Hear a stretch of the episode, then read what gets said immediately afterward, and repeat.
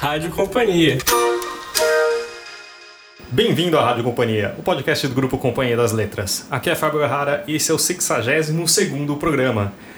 E hoje vamos falar de uma coisa absolutamente fantástica.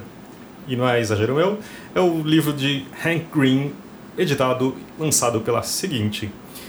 Temos aqui. Vamos em que ordem? Vamos na ordem da mesa. Fernanda Dias, de Direitos Autorais. Tudo bem, Fefa? Tudo bem. Posso chamar de Fefa? Pode. e temos Érica Jurdi, preparadora e cofundadora da Beluga Editorial. Oi, oi. Natália de Mauro, da editora da editora seguinte. Oi, pessoal.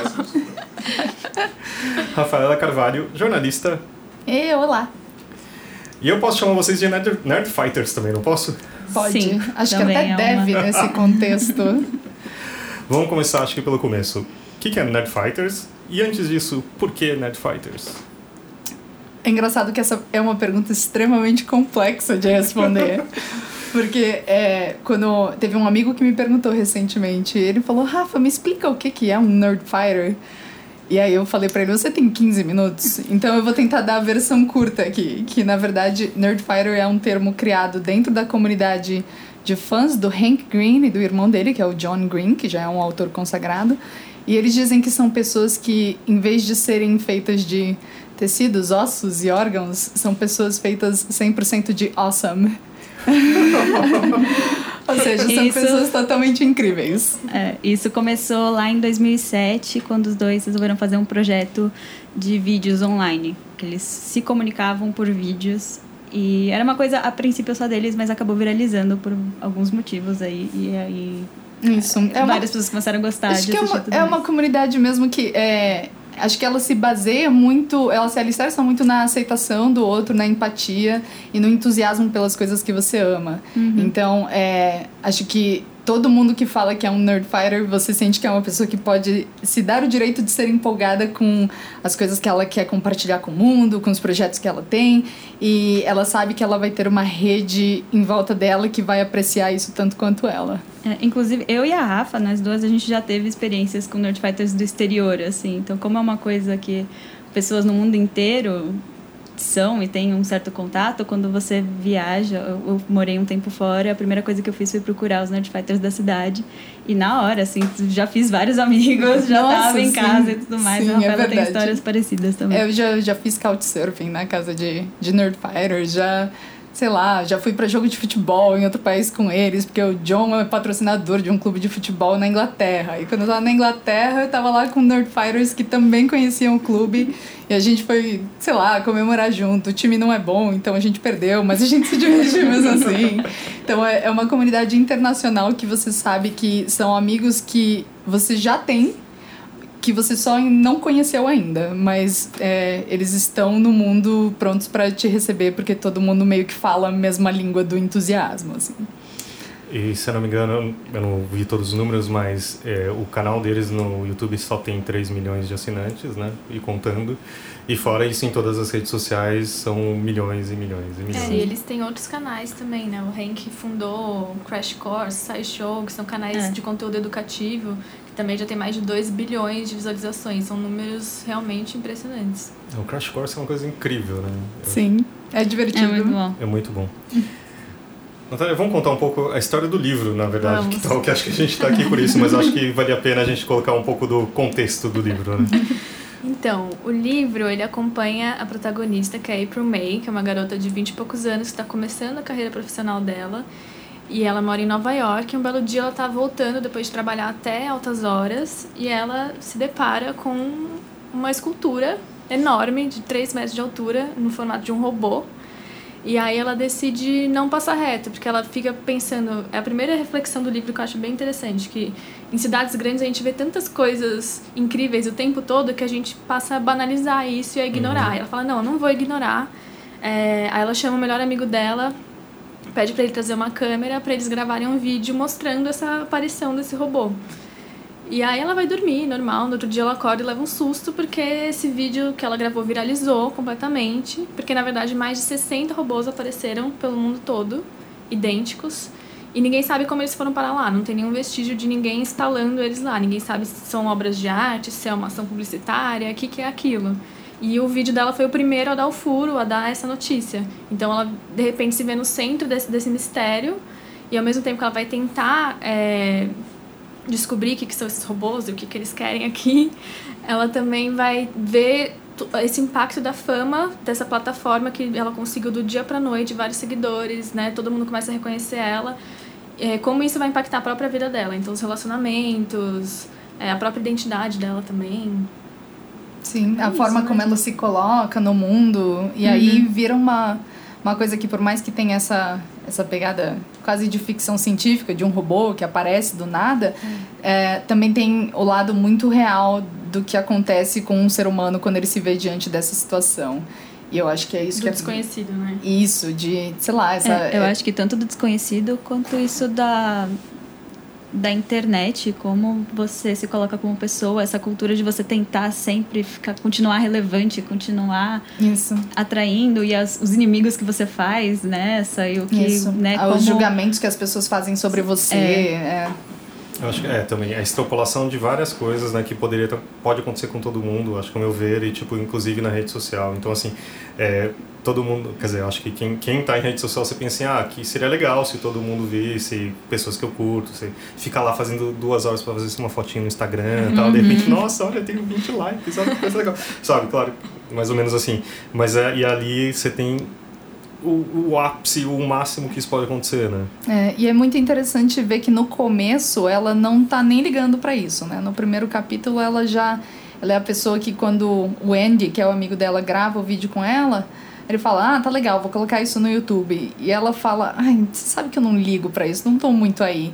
Eu só tenho Instagram". Ele fala: "É, não, mas Instagram tem a ver com, sei lá, a forma como você se projeta no mundo". Ela fala: "Ai, é diferente". E aí ele fala: "Não, não é muito diferente". E aí da noite pro dia ela é uma pessoa que Antes era muito snob em relação às redes sociais, o que ela mesma diz que é uma forma de se portar nas redes sociais, né? Ser Sim. snob em relação a elas.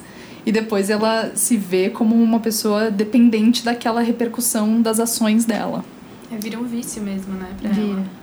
E ela sempre tá pensando nisso, ela fica muito cerebral em tudo que ela posta, os Sim. próximos passos, etc. Uhum. Antes eu queria que você contasse um pouco da história do livro aqui, Aqui na editora. na, na editora, que foi, um, foi uma coisa muito. Foi uma semana, acho que foi muito Foi uma interessante. semana intensa. Como foi isso? O, bom, o livro chegou pra gente pra avaliação em agosto do ano passado. Uhum.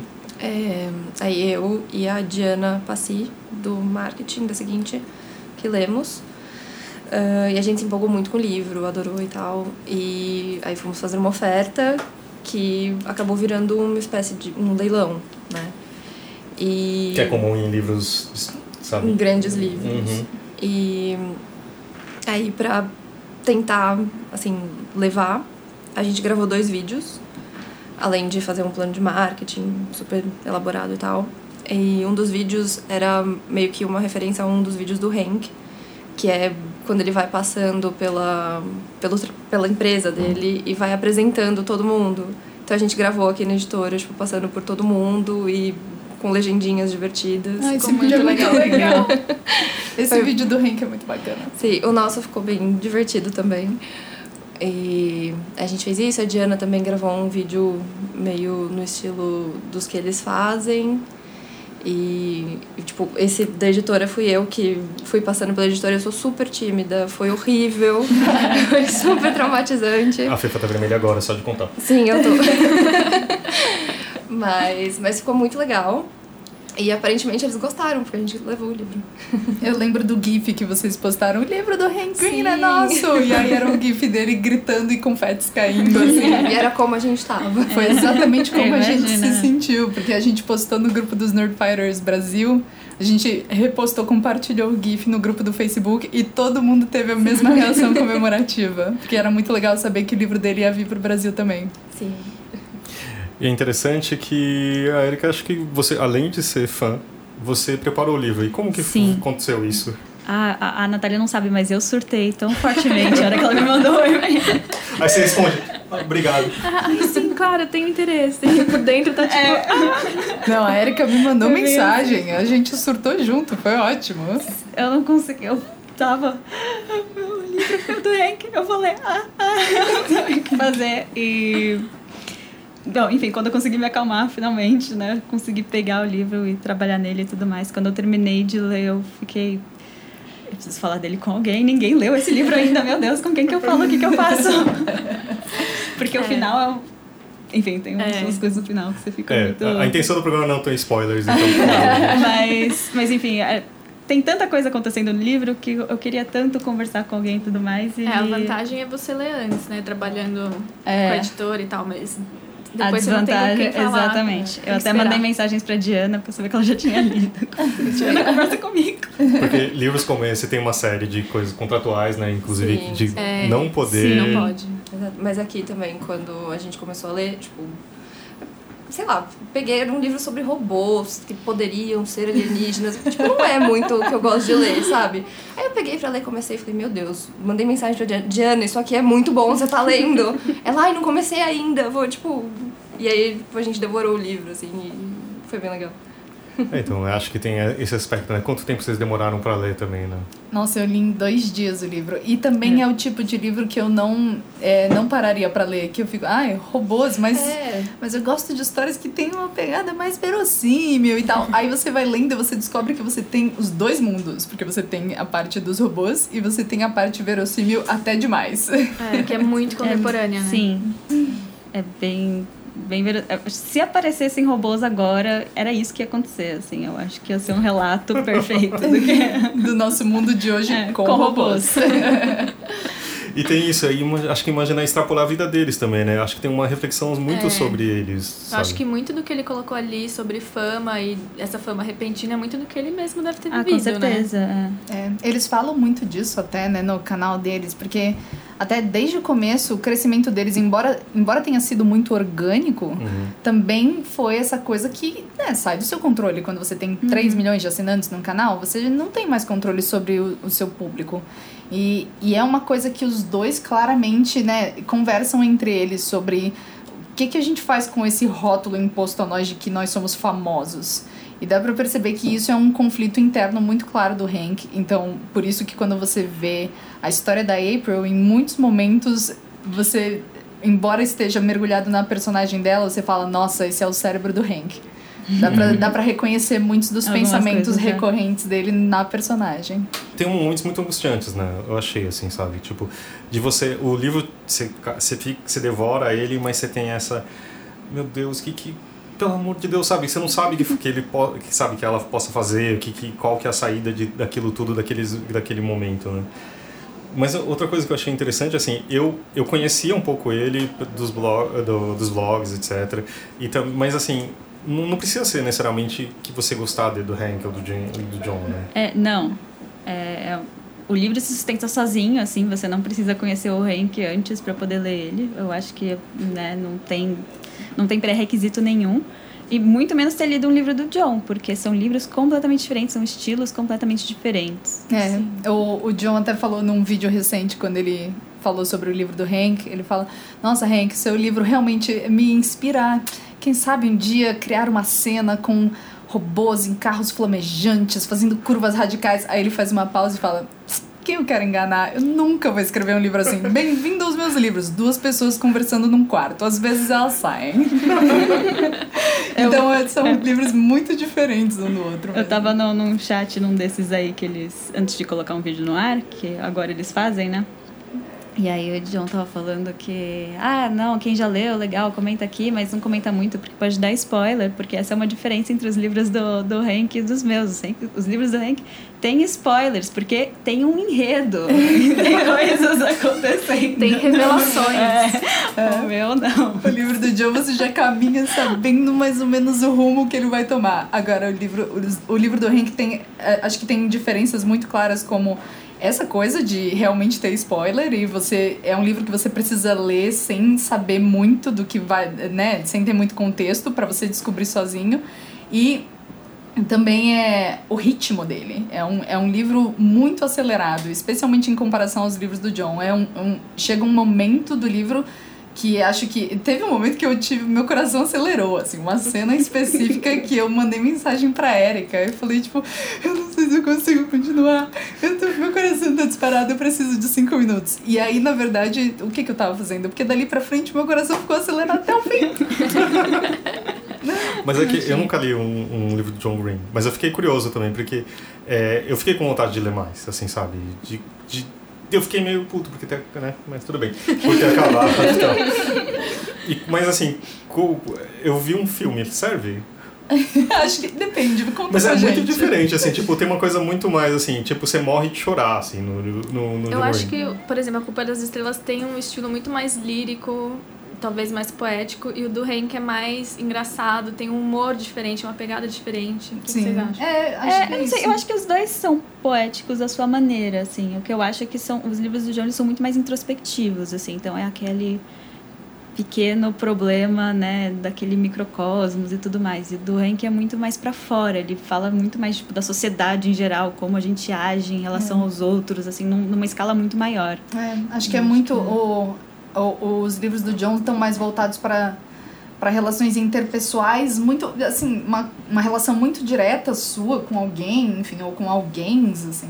E, os, e o livro do Hank é muito essa pessoa e o mundo inteiro, assim. Até porque, né, o, o livro fala dessa questão dela ter viralizado e tal, mas acho que tem um, um- uma coisa, uma visão de sociedade e problematizadora, assim, acho que bem maior em relação aos livros do John. Mas sem deixar de lado também as relações interpessoais, Sim, que também são sim, bem também. importantes. Sim, que te fazem querer arrancar os cabelos de vez em quando, que você fica, sei lá, é umas horas que a April faz besteira, e Nossa, você ela fica... faz Por muita que besteira. você faz isso? Por quê? Aí você quer meio que atravessar o livro e dar uma bifa na testa dela. Ela acorda, querida. Mas você tem uma história, Rafaela, você tem uma história boa de como você ficou sabendo do livro. Sim, é, é o. Na verdade, eu sinto que eu dei sorte, né? Porque eu, eu sou fã do Hank há uns anos do trabalho dele, né? Então, é, quando foi mais ou menos. Eu não lembro se foi 2013, 2014, enfim. Mas ele. Quando você é muito fã de uma pessoa no Twitter, você, você faz o quê? Você ativa notificações para receber uma notificação quando ela twittar. E eu fazia isso, acho que faço até hoje com o Hank. E apareceu uma notificação e ele falou: Ah, daqui uma hora eu vou apagar esse tweet, mas eu estou começando um projeto novo e eu preciso que as pessoas me cobrem para que eu finalize esse projeto. É, então tá aqui um link do Patreon, se vocês quiserem me ajudar com uma única quantia, vai ser só tipo pledges, né? Só de um dólar. E é, quem quiser contribui e vai ser o dinheiro que vocês vão me pagar que vai fazer eu me sentir forçado a fazer esse projeto vou apagar isso daqui uma hora. E aí eu vi aquilo e falei, meu Deus, eu admiro pra caramba o trabalho do Hank, ele vai fazer um projeto e eu talvez fique sabendo de alguma coisa em primeira mão. Vale um dólar isso aqui. aí eu fui na página do Patreon e é, deixei lá pra doar um dólar por mês pra ele desse projeto que ninguém sabia direito o que que era. E eu e outras mais ou menos 300 pessoas, ou seja, 300 dólares por mês, ah, ficamos esperando para ver o que que era. E eram os, os rascunhos e os primeiros capítulos desse livro. Anos atrás, assim, quando ainda tinha coisas entre parênteses, anotações em caps lock, tudo mega bagunçado, assim, que ele colocava no Patreon para que as pessoas deixassem comentários e falassem: ah, não, acho que aqui perdeu um pouco de ritmo, nossa, gostei muito dessa frase. E aí eu falei até pra Natália que tudo que eu conseguia fazer era achar as partes que eu gostava e elogiar, porque eu jamais criticaria o trabalho de uma pessoa como o Hank, eu não tenho coragem, assim. então, é, meio que li em primeira mão os primeiros capítulos, ele colocou os 10 primeiros capítulos lá. Nossa, bastante. É, Mas ainda assim, ó, coisa super quebrada. E aí, umas partes que ele. Acho que aqui é o capítulo 8, assim, uma coisa completamente E bagunçada. mudou muito? Muitas coisas mudaram. Pra começar, o nome dela é April May, né? Que é abril-maio em inglês. Uhum. E nas primeiras frases do, do primeiro rascunho, ele falava muito sobre trocadilhos e o quanto ele gostava de trocadilhos. Não sei, passou assim uns dois parágrafos falando de trocadilhos. e aí eu imagino que o editor dele, na hora que chegou ao livro final, falou: Vou passar a tesoura, não sei o que, tá, tá não, chato. vamos, não vamos explicar a piada, né? É. É, inclusive porque no, no livro final eles não mencionam isso nenhuma vez, em momento algum. Só É na arroba tipo, de Twitter é. dela, né? Que se chama April Maybe Not. E é só assim. Mas eu. Ah! Pegou? Agora a ficha caiu. Ah, e aí, na verdade, é, foi. Várias coisas mudaram, várias coisas é, mudaram de lugar. Mas também era uma coisa mega rudimentar ainda, assim, tava muito no começo e dava para perceber que ele não tinha a menor ideia do que ele tava fazendo ainda. Era um projeto e ele teve coragem suficiente para se expor, para se sentir cobrado para continuar. E aí foi dali que imagino que tenha germinado o que virou o livro hoje, né? Mas eu, até hoje estou ali como Patreon daquela página que teve todos os capítulos apagados, porque virou um livro de verdade. Mas tá lá a foto do robô até hoje e eu sou uma financiadora de um projeto que não me cobra mais nada. Nossa, mas isso é uma loucura escrever com 300 pessoas olhando, né? É. é. Foi, E exige ainda uma... mais o primeiro livro, né? Tipo, você Sim. nunca escreveu nada na Nossa, vida, é. você tá escrevendo um É, e você tem alguém do seu lado também que já escreveu e já vendeu Sim, milhões e milhões de livros, é, então deve ser né? meio ruim, né? Muita É pressão. uma sensação de cobrança, né? Então acho que por isso que ele colocava parênteses de não sei se isso tá bom, isso aqui, e tudo transparecia uma insegurança muito grande. Mas o fato dele ter se disposto a fazer isso fazia com que as pessoas né, fossem muito construtivas nos comentários e estivessem muito animadas por ele, porque no fundo todo mundo pensa, né? Pô, parece que você sempre esteve debaixo da sombra do teu irmão nesse quesito. Você tentar criar alguma coisa por conta própria é, e ainda pedir o input de 300 pessoas que se dispuseram a pagar um dólar por mês para você requer uma, uma coragem, uma vulnerabilidade muito grande, né? Mas eu acho que foi muito bom como ficou muito claro que ele não está, tipo, não existe isso de estar à sombra do Exato. John, né? Não. Porque ele foi capaz de criar logo de cara tipo, uma coisa completamente diferente e muito bem criada. Sim. Sim, exatamente. Aí por isso que a gente ficou tão orgulhoso dele. A gente falou, ai, você escreveu um livro, que legal. É, não, eu posso ser bastante transparente que eu, eu tinha um certo preconceito, assim, sabe? Então, talvez eu não tenha lido um livro do John Green, talvez por isso. Mas, assim, eu fiquei muito surpreso pela qualidade, assim, sabe? Eu comecei a ler e falei, opa, nossa, que bem escrito. Desculpa, eu tô sendo sincero, mas é que, assim, é, tem essa, acho que a onda do, dos blogueiros, blogueiros, etc., de livros que isso foi completamente fora da curva pra mim, assim, sabe? Tipo, da construção de toda a trama, de como a trama, sabe? Ela anda, assim, de, de cenas de ação, de, sabe, de reflexões e, e, tipo... E eu tava, eu tava vindo pra cá e eu tava lendo de novo o primeiro capítulo. Eu falei assim, putz, grila, como assim? Porque é, é, é circular o livro também, Sim, né? sim. Então eu falei, nossa, realmente temos aqui um escritor, escritor, entendeu? Não importa, assim, você, você, não importa o que ele fez até agora, né? Ele escreve bem, assim, sabe? É. E ele é... Ele é químico. zilhares de coisa. É, É, fora- sim, assim, por- de graduação, sim. Química, acho que tem até um mestrado, mas ele tem várias empresas, aí ele tem umas ideias loucas de vez em quando. É, eu acho que o Hank é uma pessoa que, que dá muito certo como ele é, porque ele é inteligente o suficiente para cruzar todas as áreas do conhecimento que- nas quais ele tem interesse. Nossa, a gente tava comentando isso agora, que fica muito claro que ele não é uma pessoa só de humanas. Não, Que ele é das não. exatas. Ele falou, ah, eu vou fazer química, mas eu também gosto de comunicação. Como eu junto Isso. essas duas coisas? Hum, sai show, sabe? E aí ele faz isso com toda. Ele, é- ele é extremamente curioso. E aí, por ser curioso, ele quer colocar a mão na massa pra fazer. Hum, como eu posso fazer isso dar certo? E aí ele imagino que foi meio que esse o pensamento que guiou ah, o fato dele conseguir escrever um livro. Ah, eu quero escrever um livro. Como que eu faço isso? Sabe que isso me lembra? Teve um vídeo há muito tempo atrás que ele fala, eu acho que foi o Zé Frank que inventou essa ideia, que é o brain crack. Que é um crack, crack mental. Que Uhum. quando você tem uma ideia e você não coloca ela em prática, você fica cultivando ela e ela vai. Você fica viciado nessa ideia ideal, né? De fato, Uhum. de uma coisa que não existe. E aí, você, cada vez, quanto mais você demora para colocar essa coisa em prática, menos você coloca ela em prática. Porque você fica, né? Se você tentar colocar em prática, ela nunca vai ser aquele negócio super ideal que você pensou, que você está cultivando há tanto tempo na tua cabeça. Então você acaba ficando meio viciado nessa ideia. Então ele tem muito disso de, não, não vou me viciar em ideia nenhuma. Eu tive uma ideia, eu vou colocar ela em prática, vou jogar ela aí no mundo. Isso. Se der certo, deu. Se não deu certo, paciência, vamos pra próxima. Exatamente. Tanto Então- que o evento que eu, que eu fui, que eu conheci o Hank, o evento que eu fui foi um evento que deu prejuízo e ele falou, tipo, eu não falei isso, né? Não, não falou.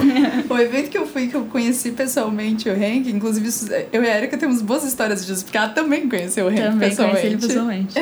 Mas é, foi, foi, fotos. um, foi um evento que deu prejuízo e pa- parou de existir. Foi muito legal, mas ele falou, pessoal, não foi tão boa ideia assim, monetariamente que falando. A NerdCon Stories, que foi o, enfim, o, a convention que eles fizeram sobre contação de histórias. Que eu fui em 2015 e 2016 em Minneapolis e foram os dois melhores fins de semana da minha vida. Mas deram prejuízo, não existem mais. Mas o que, Então, que era? Eram eventos para é, celebrar a instituição do storytelling, né? Uhum. E, e ele. Vários Qu- criadores. Foi, vários- tipo, desde gente que faz podcast, gente que escreve, é, gente que faz vídeo, atores, cantores, e aí tinha, tinha muitas coisas muito loucas acontecendo, tipo um jogo de Dungeons and Dragons com Jenga, assim. Que inusitado. É, exatamente. E aí era o evento todo assim. E aí foi no meio desse evento em 2015 que eu conheci o Hank pessoalmente. Inclusive, Como foi? foi foi a coisa mais legal, assim, de todas. Porque foi. A coisa mais bacana é que, assim, eu tava levando comigo. A Erika tem uma história parecida porque ela fez a mesma coisa. Eu tava levando comigo um projeto feito por Nerdfighters brasileiros. Que era. O Hank escrevia, e até hoje escreve algumas músicas. E aí ele. é, a gente juntou algumas músicas dele, as nossas preferidas, e aí a gente fez um songbook, um livro que de um lado tinha as letras das músicas dele e do outro tinha uma arte feita por algum nerdfighter, então um desenho, uma fotografia, e a gente imprimiu isso e fez um livro de capa dura para dar de presente para ele, assim. Mas a gente fez isso por causa do que veio antes, que a Erika vai explicar daqui a pouco também. e aí, quando eu entreguei o livro para ele, a gente fez toda uma divulgação de que existia uma ladra na NerdCon Stories que fingia que era Nerdfighter, mas ela roubou um projeto secreto. Hank, seu trabalho é recuperar esse projeto secreto. e a gente spameou ele com esse vídeo, falando, tipo, com a minha foto como se eu fosse uma ladra, assim. Fizeram mesmo comigo no Exato. E aí, quando chegou na, na meetup com o Hank, que eu, eu virei pra ele e falei: Eu tenho uma coisa dos Nerdfighters brasileiros pra você. Aí ele virou e falou: Não, você não tem, você roubou. e aí eu falei: É, eu roubei, desculpa. E aí tem um vídeo do momento que ele, tipo, atua e arranca da minha mão, assim, e fala: Tipo, recuperei. E aí isso aconteceu, na verdade, porque antes de dar esse songbook de presente pro Hank, a gente já tinha dado um presente pro John, que é a história da Erika. era, né? é, então, quando foi o. Que foi mais ou menos o nascimento do grupo do Nerd Fighters Brasil. Quando o primeiro livro do John saiu na, aqui no Brasil, que foi o Quem Você é Alaska, que saiu na primeira vez saiu pela Martins Fontes. E aí a gente pegou o livro, juntou uma galera de- do Brasil inteiro, esse livro foi viajando, essa cópia, essa mesma cópia foi viajando, a gente foi anotando, foi fazendo anotações nessa cópia brasileira e tudo mais, deixando um bilhetinho, essas coisas. Ele viajou o Brasil inteiro, foi até Manaus, voltou, Rio Grande do Sul até Manaus. E aí eu peguei esse, esse, essa cópia, fui num evento e entreguei pro, pro, pro John, tem um vídeo assim também. Junto com mais, uma mas camiseta é- do Pelé. que aí fica. Sim, é, uma camiseta autografada pelo porque ele gosta de futebol. Eu não. Acho que foi a Priscila que conseguiu esse autógrafo. Tipo, foi uma coisa Nossa. louca. Eu não sei. Tem um como, vídeo é. dele parando todo mundo no microfone falando: Isso está autografado pelo Pelé. Presentão, hein? Foi. Ah, mas aí depois Tá desse emoldurada livro, essa né, camiseta. É, não. Tem, tem uns vídeos que aparecem ela assim na parede. Tá no escritório É. dele, assim. Mas o, o- aí depois desse livro, dessa coisa, a gente ficou tipo, nossa, tinha que fazer algo legal pro Hank também. E aí esse livro eu tava viajando sozinha, ele saiu do Brasil, me encontrou em Berlim, na Alemanha, e de Berlim eu fui para os Estados Unidos com ele na mala. Entreguei pro Hank. E aí ele ficou, ficou folheando o livro e ficou, nossa, não acredito que vocês fizeram isso, que bacana. Eu falei, ah, espero que você, você curta as artes É, feitas tá, a tá. partir das suas Tá músicas. na hora de fazer uma cópia do livro Viajar aí, né? Não, né? A gente tentar Verdade. fazer um outro, né? Boa ideia. Fazer uma coisa absolutamente fantástica, viajar pelo Uhum. Brasil. Vamos fazer isso? Mas tem que ser com um robô gigante. Com roupa Fazer um gigante, robô acho que viajar já- pro Sedex. assim. Não, a parte mais legal desse, da divulgação desse livro, desde que ele saiu agora no fim de setembro, é encontrar esses robôs que são parte da, promo, da, da, né, da Da promoção do livro, marketing. da estratégia de marketing da, da Companhia das Letras. E aí, eu, quando eu encontrei pela primeira vez, eu falei, ele existe, porque o livro fala de um dos robôs aparecendo em São Paulo. Sim. É. Então, quando, a quando ele realmente aconteceu, assim, é, a gente veio no evento de lançamento aqui na companhia e eu virei para uma amiga que ainda não tinha lido o livro. Eu falei, olha só, o robô tá ali na porta do auditório. ah, Do auditório. Ela falou, "Ah, que curioso, ele não tava ali antes. Eu, é igual acontece no livro. Como assim? Ele aparece sem Ele vestígios. aparece. Ele apareceu sem vestígios e ela não tinha lido o livro, então ela não entendeu o meu baque. Acho que agora que ela já leu, ela entendeu. A gente também tem o áudio de alguns outros. alguns alguns dos Nerd Fighters, não é isso? Sim, temos. Tem, assim, é uma meia dúzia de pessoas, e aí eu vou. É, alguns mais tímidos e alguns mais extrovertidos, mas muitos falantes. Assim. Vou, vou começar com da Letícia Zumaeta, porque ela mandou um áudio só de 30 segundos de eu ainda não li, mas eu estou muito empolgada. e aí a gente segue daí. Oi, eu sou a Letícia. Eu ainda não li uma coisa absolutamente fantástica, o que foi muito engraçado, porque eu estava ajudando o pessoal a divulgar no domingo e eu estava falando do livro das pessoas sem ter lido o livro. Mas enfim, é... muito ansiosa, ele tá tipo bonitinho na minha casa esperando eu terminar a pós até eu me tornar um elfo livre e poder ler. Mas eu tô muito feliz que foi a seguinte que trouxe o Hank pro Brasil. E é isso, gente, DFTBA. Aliás, DFTBA é meio que o mantra dos Nerdfighters que significa Don't Forget to Be Awesome. Já que, né, eles são feitos 100% de awesome, existe o compromisso de você continuar sendo assim. uh, tem o áudio da Raquel, que é ela se empolgou, assim, tem dois minutos e meio o áudio dela. Então acho que vale a gente. Vale pra gente comentar, assim, porque ela tá claramente empolgada. Então, eu já tava super animada para ler esse livro. No momento que ele chegou aqui em casa, eu devorei o livro, li o livro em menos de dois dias. E assim, é... eu me apaixonei pelos personagens muito rapidamente. Tipo, a April em si, eu amei ela no momento, na primeira página, no momento que ela falou que a história dela, ela ia tentar ser imparcial, mas que ainda assim ela seria parcial em favor dela própria, porque ela era ela era ela, era ela que estava contando a história. Então, desde aquele momento eu me apaixonei pela April. E eu fiquei muito feliz em ver que a gente sempre via claramente as falhas dela.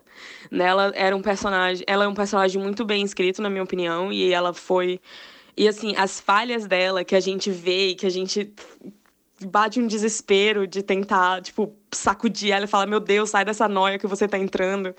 Porque como é uma história apesar de fantástica e de, de ficção científica dos alienígenas, não sei o quê, é uma história extremamente real do que a gente vive hoje em dia com a fama da internet, com as noias que aparecem com isso, com o YouTube, com o Twitter, com o Instagram, não sei o quê. Então, ver tudo isso acontecendo num livro é uma coisa assim muito surreal, né? Porque eu leio bastante, mas eu não não mesmo livros contemporâneos que passam em high school, não sei o quê, não tem esse nível de envolvimento com a os aplicativos de mídia, o Instagram, o Facebook, o Twitter, como esse livro tem, né? Não tem esse envolvimento tão grande, tão forte, é, que traz esse livro para uma, uma realidade atual impressionante. Tipo, é como se isso realmente estivesse acontecendo. Você quer estar tá naquela cidade, naquele mundo em que está acontecendo, e não seria impossível estar nesse mundo, apesar de ser uma coisa é, inacreditável é, alienígenas no mundo inteiro.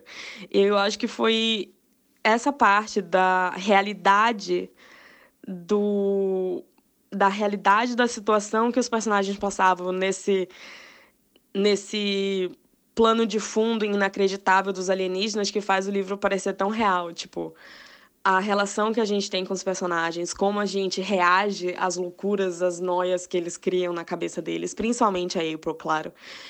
E assim, foi extremamente. Eu me envolvi muito com a história de eu querer tentar, tipo, querer estar tá ali no meio e tentar falar, meu Deus, para com isso, sua louca, não faz isso, sabe? Tipo, para, sua louca. Tipo, mana, sua louca, sei lá. Foi, tipo, bem assim. E, ah, I don't know.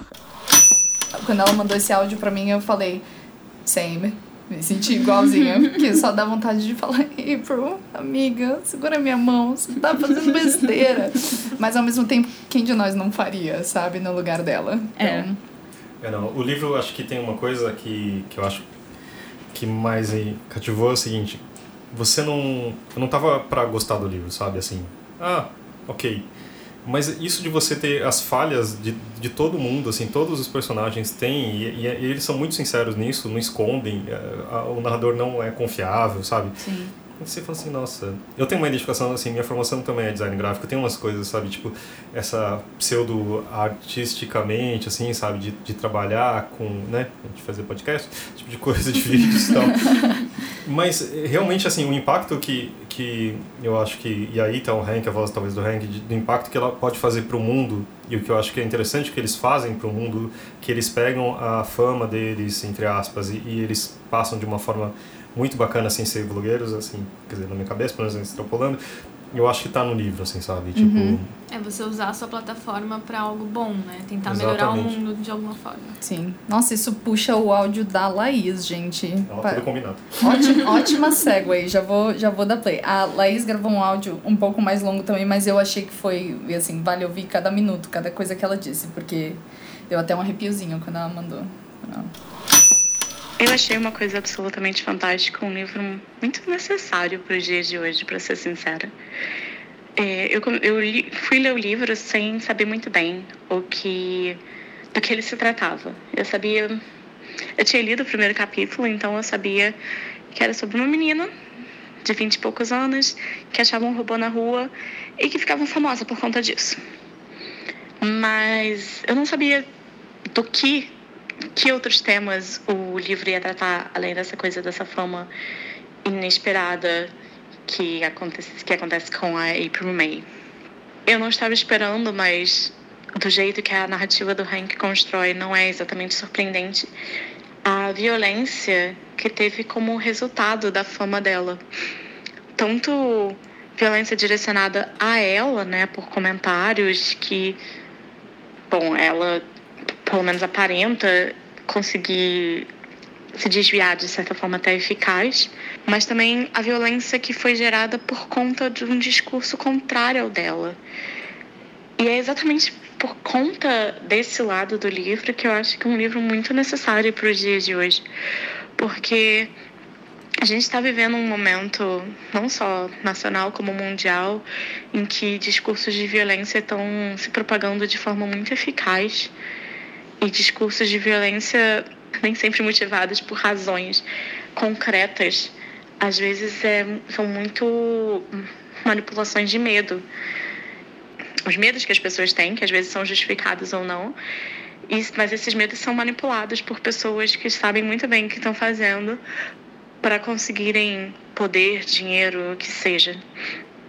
E isso está sendo uma tendência mundial e o livro do Hank, para mim, mostrou muito claramente como que isso pode acontecer e que às vezes é muito difícil você ter uma noção de que o seu lado tá certo ou tá errado, porque quando você entra no jogo do discurso da violência, é muito fácil você perder de vista o seu propósito original e ficar ali na violência pura e simplesmente pela violência.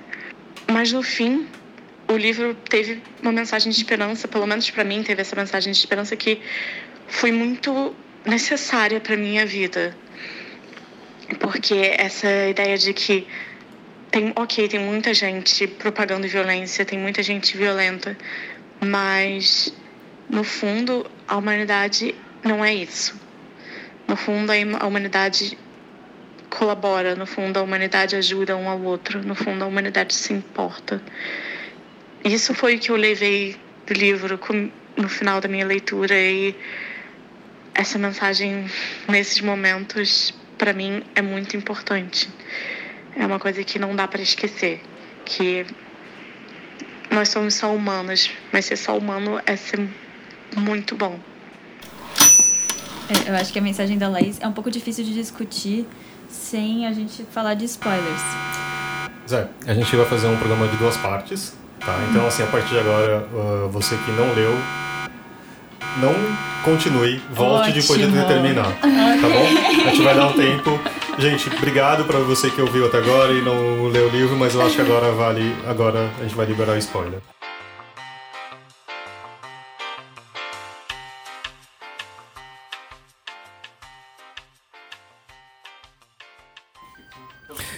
E aí, você que já leu o livro e quer discutir com alguém, pelo amor de Deus! Bem-vindo! Agora vamos continuar. Tá no desespero junto com a gente. Vem, chega mais. Mas desculpa. É, Não, desculpa, eu te cortei. É, eu acho que não tem como você chegar nesse final desse livro. Todo mundo tem uma opinião. E ou é ele é otimista ou ele é pessimista. Eu acho que ninguém É. fica ali, tipo, ou você acha que você tem uma, tem uma esperança, ou você vê a esperança no livro, ou você acha que não. Ele foi muito claro que só dá daí ladeira abaixo, não tem esperança nenhuma, vamos para o buraco. E, Todos fa- dois. e é um conflito. Eu, eu tava falando com a Diana disso. E eu falei, Diana, o que, que você acha? Ela falou, acho que eu acho ele otimista. Eu falei, acho que eu acho pessimista. É, eu, eu, eu acho ele otimista também. Eu não Exato. sei. Eu, eu só sofri. Eu acho otimista. A gente pode dar spoiler agora? Ela morre! não sabemos se ela Calma, morre. a gente É, sabe não. isso, ela morre bem. mais ou menos. Ela morre mais ou A menos. gente Ela sabe morre, mas desde não o morre. primeiro parágrafo que ela fala quando eu estava viva. Exato. Eu não era humana. Mas aí, meu, Ela Então. morre, mas ela consegue juntar o mundo Pra uma pra coisa fazer. boa. É, tipo, to- ela conseguiu naquele último ato dela juntar, tipo, o mundo inteiro, até tipo a China, que tava difícil de chegar nos carros e tudo mais, eles conseguiram chegar e fazer todo mundo junto a mesma coisa. Eu então acho que não sei. por mais que, Tá assim, tudo isso aconteça, muita coisa dê errado, muita, tipo, que tenha todo esse lado negativo, só, assim, de ficar muito claro durante o livro todo que a única forma de lidar com essa coisa desconhecida, de lidar com, com essa coisa tão polêmica é se juntar, que, tipo, a solução pra tudo tá no próprio ser humano se unindo, eu acho que é uma mensagem positiva. eu, eu- É, eu não eu sei acho. se eu consegui fazer minha cabeça se dissociar do fato de que também do outro lado muitas pessoas se uniram pra fazer algo ruim. Assim, Sim, sabe? sim. É, ela Então- sofre três atentados, né? Pois Dois é, sabe? E- É, ai, é. gente, olha, o, o spoiler que mais me pegou foi, foi a facada, cara. Porque, né, você fala, tá muito, tá muito real, tá muito igual. Tá, assim. Eu peguei no final de semana, porque assim, hoje é dia 16 de outubro, a gente tá entre o primeiro e o segundo turno da, da eleição presidencial. E eu falei, eu vou ler um livro mais tranquilo. pra esquecer um pouco o meu dia a dia, né? Assim, sabe? A vida Posso, tá meio posso ser a dura. primeira a dizer, meus pesos. Aí eu percebi isso. E eu falei assim, caramba. é, isso, acho que a questão de, de que é, parece muito real, o livro tem muito, eu acho muito factível nesse ponto das redes sociais, é isso. Chega um ponto da, da polaridade, que fica absurda e vira violência no mundo real, né? Então tem a facada, que eu assim, É, eu, eu, sen- eu senti muito. Eu, eu senti muito a parte. Eu entendo a parte. Eu sou uma pessoa otimista, então esse livro ter me deixado com a sensação de, de pessimismo foi. Acho que foi o que mais me pegou nele, assim. Porque ele conseguiu achar os caminhos dentro de mim que, né, mexeram, beliscaram de uma maneira que doeu um pouco, assim. Então, é. Pra mim, eu, eu percebi que eu fiquei chocada quando tem uma presidente que vai falar diretamente com a April sobre a repercussão daquilo. Porque, na verdade, uma coisa que, né, tempos atrás seria um procedimento padrão, meu Deus, tem tipo uma possível invasão alienígena, vamos falar com as pessoas poderosas. A postura presidenciável de uma, de uma presidente no livro me chocou. E eu fiquei, meu Deus, meus parâmetros estão todos fora do lugar.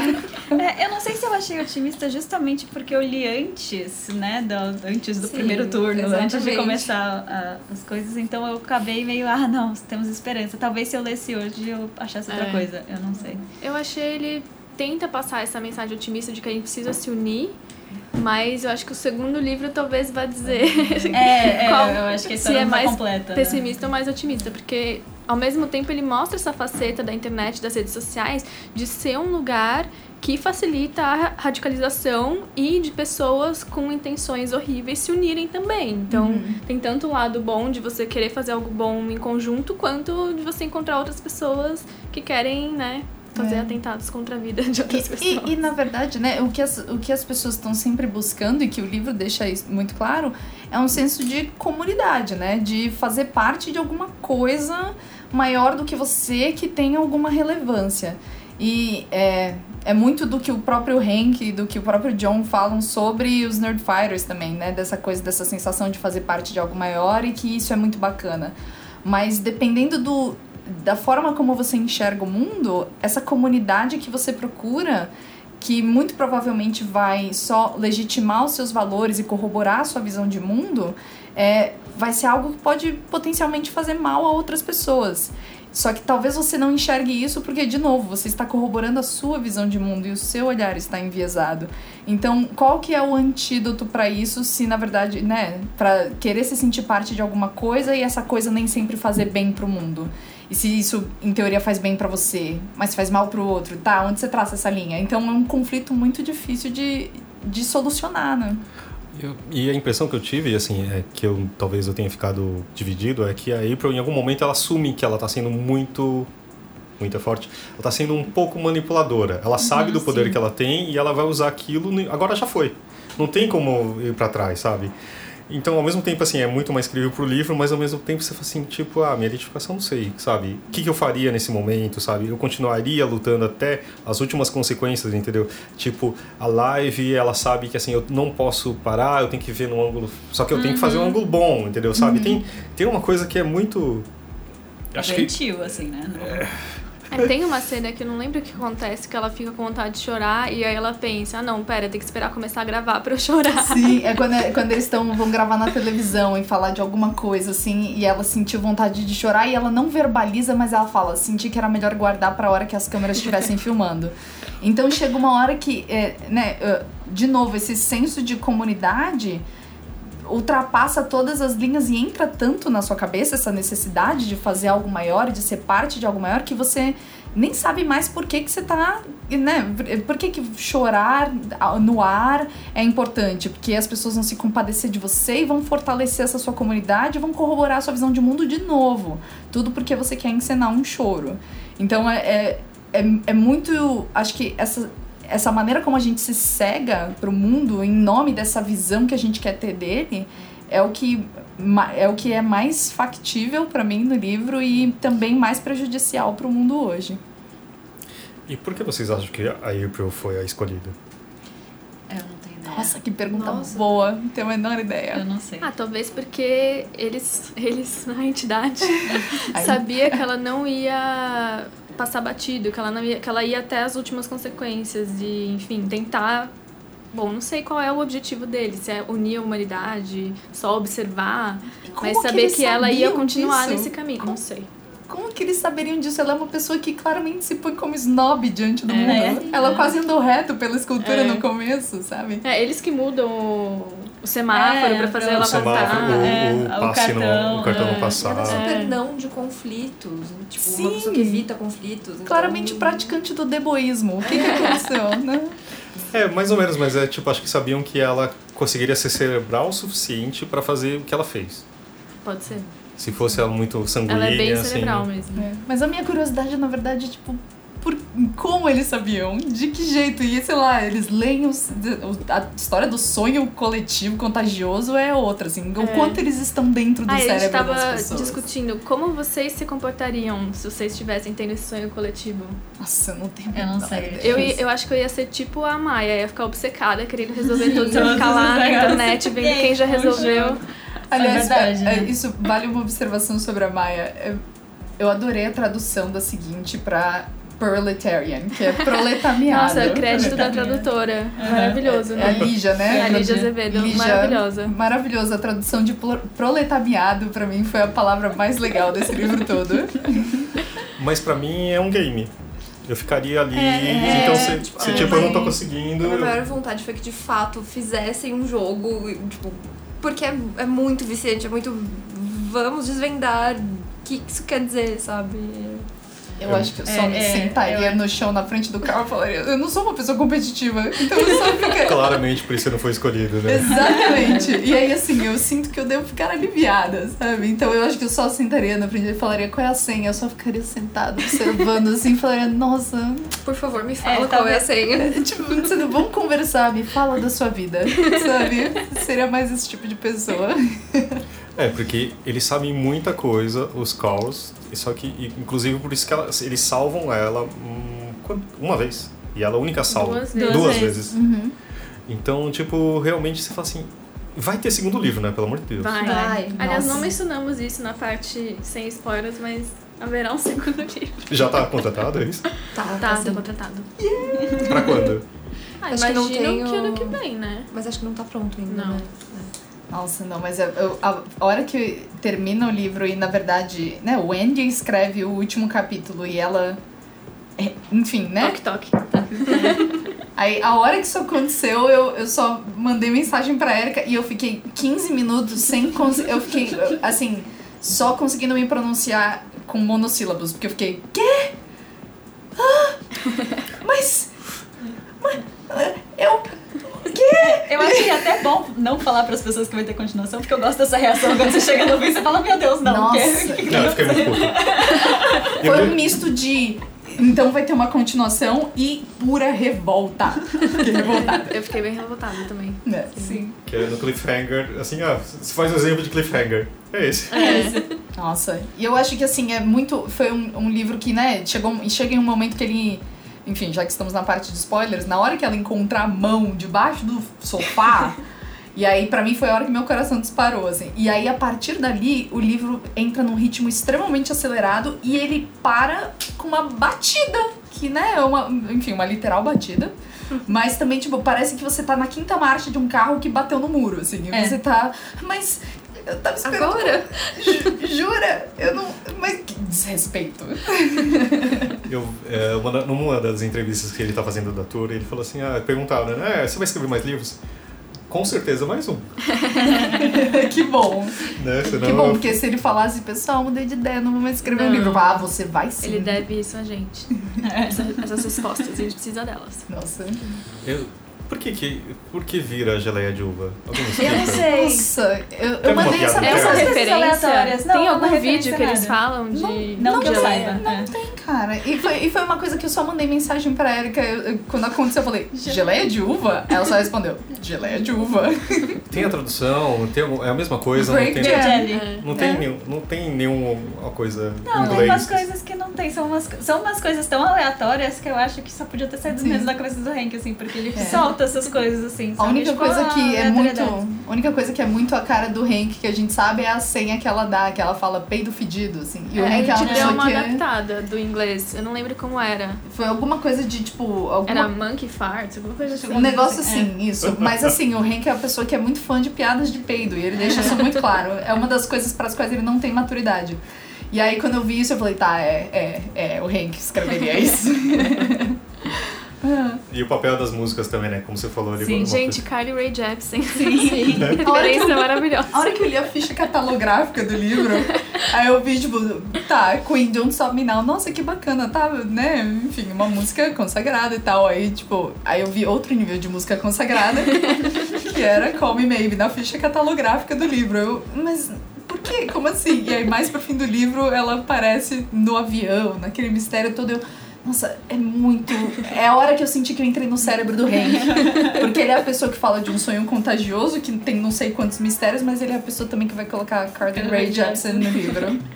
É, a Lorena, que é uma Nerdfighter, nossa, muito old school, de do- 2007. Enfim, foi uma das pessoas que também terminou de ler o livro e falou. Eu, eu estava na casa da Erika jantando, e aí a Lorena mandou os áudios dela também cheios de. Quê? Parece que é a reação unânime esse livro. Vamos lá. Uma coisa que eu gostei bastante depois que eu terminei a leitura é de notar o quanto o livro mostra a naturalização que a gente tem de, tipo, dividir basicamente todos os nossos pensamentos em redes sociais e todas as nossas. Ah, o jeito como a gente enxerga o mundo, o que ao mesmo tempo é uma forma de se conectar com outras pessoas que enxergam o mundo, mas também adiciona vulnerabilidade, porque é parte disso que o livro acaba tocando depois, mas porque a April coloca curiosidade e o jeito com que ela tá, tá aberta a receber informações na internet. Isso faz com que as pessoas que odeiem ela sintam que ela é um alvo mais livre, um alvo mais fácil. E eu acho que uma das coisas mais legais que esse livro faz é que ele- mostra os dois lados disso, sabe? Que ele mostra da mesma forma que ela conseguiu encontrar um monte de gente que tava tão animada quanto ela, ela tava encontrando pessoas que literalmente queriam acabar com qualquer ideia que ela tivesse, com qualquer qualquer avanço que ela fizesse, porque eles tinham esse poder.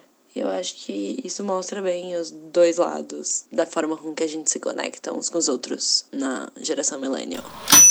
tem várias discussões, uma delas é de gênero também, né? Que eu achei interessante, tipo, que o que ela poderia falar ou assumir e, e tipo, o que não, né? E como ela ser, a vida dela ia ser escrutinada, sabe? Então, ah, realmente tem vários, várias camadas. Pois é, e se ela voltar agora, né? Porque, enfim, ela voltou. Se ela voltar, como é que o mundo vai, né? Vamos falar, ah, será que ela é uma meio que uma messias, porque né, ela sobreviveu aquele caos todo porque nunca tinham achado um corpo? Ou vão falar, tá, agora você é uma traidora de fato, porque esses bichos aí, você tá envolvida com eles e. Foi abduzida, Foi, voltou. é. Você foi abduzida e voltou com esse material aí, que não é quente nem frio, mas é muito rígido. É, é você, você é essa coisa agora. Me prova que não é. Vou te dar outra facada. Sei lá se vai acontecer outra facada. Não, mas então eles têm como salvar todo mundo. Ninguém vai poder. Ninguém. Se eles escolherem, você não morre mais. Mas acho que a pergunta vai ser, tipo, salvar de quê? Sabe? De nós mesmos. Então, livro pessimista também. Eu acho. Nossa, que desesperador, né? Tipo, precisa uma entidade alienígena. A gente sempre fala que se os alienígenas viessem pra Terra, eles iam olhar o caos e falar, não, vou embora. Aí talvez esses falam, não, vou consertar. É, será? Não sei. É, mas eu não sei se eles estavam tentando consertar algum. Tipo, não sei, não, não tive essa ideia de que eles estavam Que tentando a gente- a consertar gente não ou tentando o que fazer eles alguma querem. coisa. Eles estão observando. Eles É, eles que estão observando, observar. Estão dando uma olhada pra ver se vale a acharam pena. lindo. Ah, é verdade, acharam lindo. O que que vocês estão achando da humanidade? Linda. É verdade, né? Isso, isso é uma coisa que pode, se eu talvez relesse me faria pensar num viés mais otimista. Porque eu falo, o que, que você achou tão lindo? Porque a gente vive. Acho que a polarização faz a gente ressaltar muito mais as nossas qualidades feias. Então, se você meio que acentuou o que há de tanto de melhor quanto de pior em nós, qual foi a coisa que fez você pender pro lado que chama a humanidade de linda? Ah, sei lá, é turista, né? A gente não vai pra outro país. Você vai pra Nova York e você vai sempre achar mais, tudo lindo. é, mais bonito do que o nova-iorquino. Aquele rato no metrô, que lindo rato no metrô. É. A gente não sabe como é a sociedade dos Carls, vai saber, né? Que- Como é que, que, que, que É. fim levou a. Gente, eu preciso desse segundo livro logo.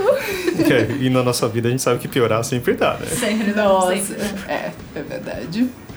Com essa mensagem otimista, Fica a lição pra você ouvinte, sempre dá pra piorar. eu adorei o final, é, né, quer dizer, no agradecimento, porque geralmente eu não leio agradecimento, mas como o livro acabou, eu precisava ler mais alguma coisa. Eu tava ainda sedento, né? Mas ele fala assim, no, no último parágrafo do agradecimento.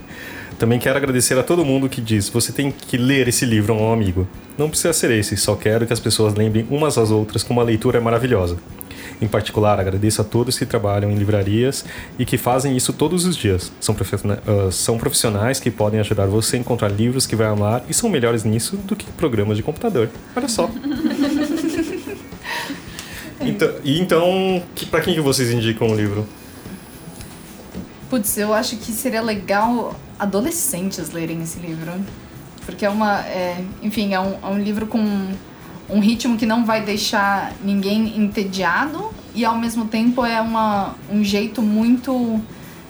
É, muito interessante de dar perspectiva, assim, de não, não tratar é, adolescentes como ingênuos demais e ao mesmo tempo é, dar um pouco dessa consciência do mundo que eu imagino que eles vão enfrentar durante toda a vida, assim, porque a geração que é adolescente hoje é uma geração que não que nasceu já com a internet, né? Então, é, acho que entender o, o lado extremo disso, assim, é, enfim, um estudante de ensino médio estudar geopolítica e ler esse livro como um livro paradidático, só para entender um pouco mais o mundo, eu acho que é, seria um jeito bacana de assimilar o que está acontecendo hoje. Eu recomendo pra quem gosta de ficção científica com essa pegada mais bem-humorada, mas também pra quem não gosta, mas que tá pensando, mas que sente essa necessidade de discutir é, a nossa sociedade de hoje e o, como a tecnologia afeta os nossos relacionamentos. Pra todo mundo que tem essa inquietação. Sim. Eu, eu vou recomendar o contrário da, da Rafa. Eu acho que tem que ler adulto nesse mundo de WhatsApp, de coisas todas que estão acontecendo aí no, no Brasil e tudo mais. Eu acho que hum, mais do que adolescentes, eu acho que adultos precisam, justamente por não terem nascido nas, já né, no computador, eu acho que eles precisam respirar um pouco e né, refletir um pouco mais sobre o que isso significa na nossa vida e na nossa sociedade. Eu sugiro para aquele tio do WhatsApp que não sabe que o poder que ele tem que você faz ao compartilhar qualquer coisa. Porque é isso, é, poder que a gente tem hoje não dá para ser minimizado, né? Sabe, qualquer coisa que você posta, primeiro que isso vai ficar para sempre, você não sabe o alcance que isso pode ter, pode ser milhões, pode ser ninguém, você pode estar gritando como um louco, sabe? Você pode estar ajudando alguém e também esse comportamento de rebanho que a gente às vezes é tomado, né? Todo mundo. Então eu acho que é isso. gente, vocês querem acrescentar mais alguma coisa antes de a gente pular da janela? O livro, gente, é incrível. É, não, eu- essa, essa última fala só me lembrou de muito aquelas frases que falam sobre redes sociais, porque eu meio que apaguei, eu desativei, apaguei os aplicativos das minhas redes sociais depois de ler o livro, porque é, te- tem muita aquela frase que as pessoas falam de quando não quando a, né, o consumo de alguma coisa é de graça, o produto é você. E aí, é, acho que o produto é muito a nossa atenção hoje em dia. Então, isso que você falou de do tio do WhatsApp não saber o poder que ele tem nas mãos dele, é muito entender que né, o que a gente mais procura hoje é a atenção do outro. E, enfim, os pares de olhos que você encontra nesse caminho. Então, verdade, tio do WhatsApp, leia esse livro. É, eu, eu, eu queria falar que, por mais que a gente tenha acabado nesse tom mais sóbrio, mais né, triste, pessimista, o livro é muito divertido. Eu acho que vocês têm que ler, assim, não, não vai pensando né, com. Sim. esse- vou não vai fa- com medo, vai, vai não, vai, feliz. vou refazer minha frase, assim. O livro me pegou desde a primeira página. E assim, eu não parei de ler, sabe? Tipo, cozinhando, qualquer tempinho que eu tinha, eu queria ler, sabe? Sim. E eu fiquei muito infeliz porque ele terminou. Acho que por isso que eu acho que eu fiquei mais infeliz.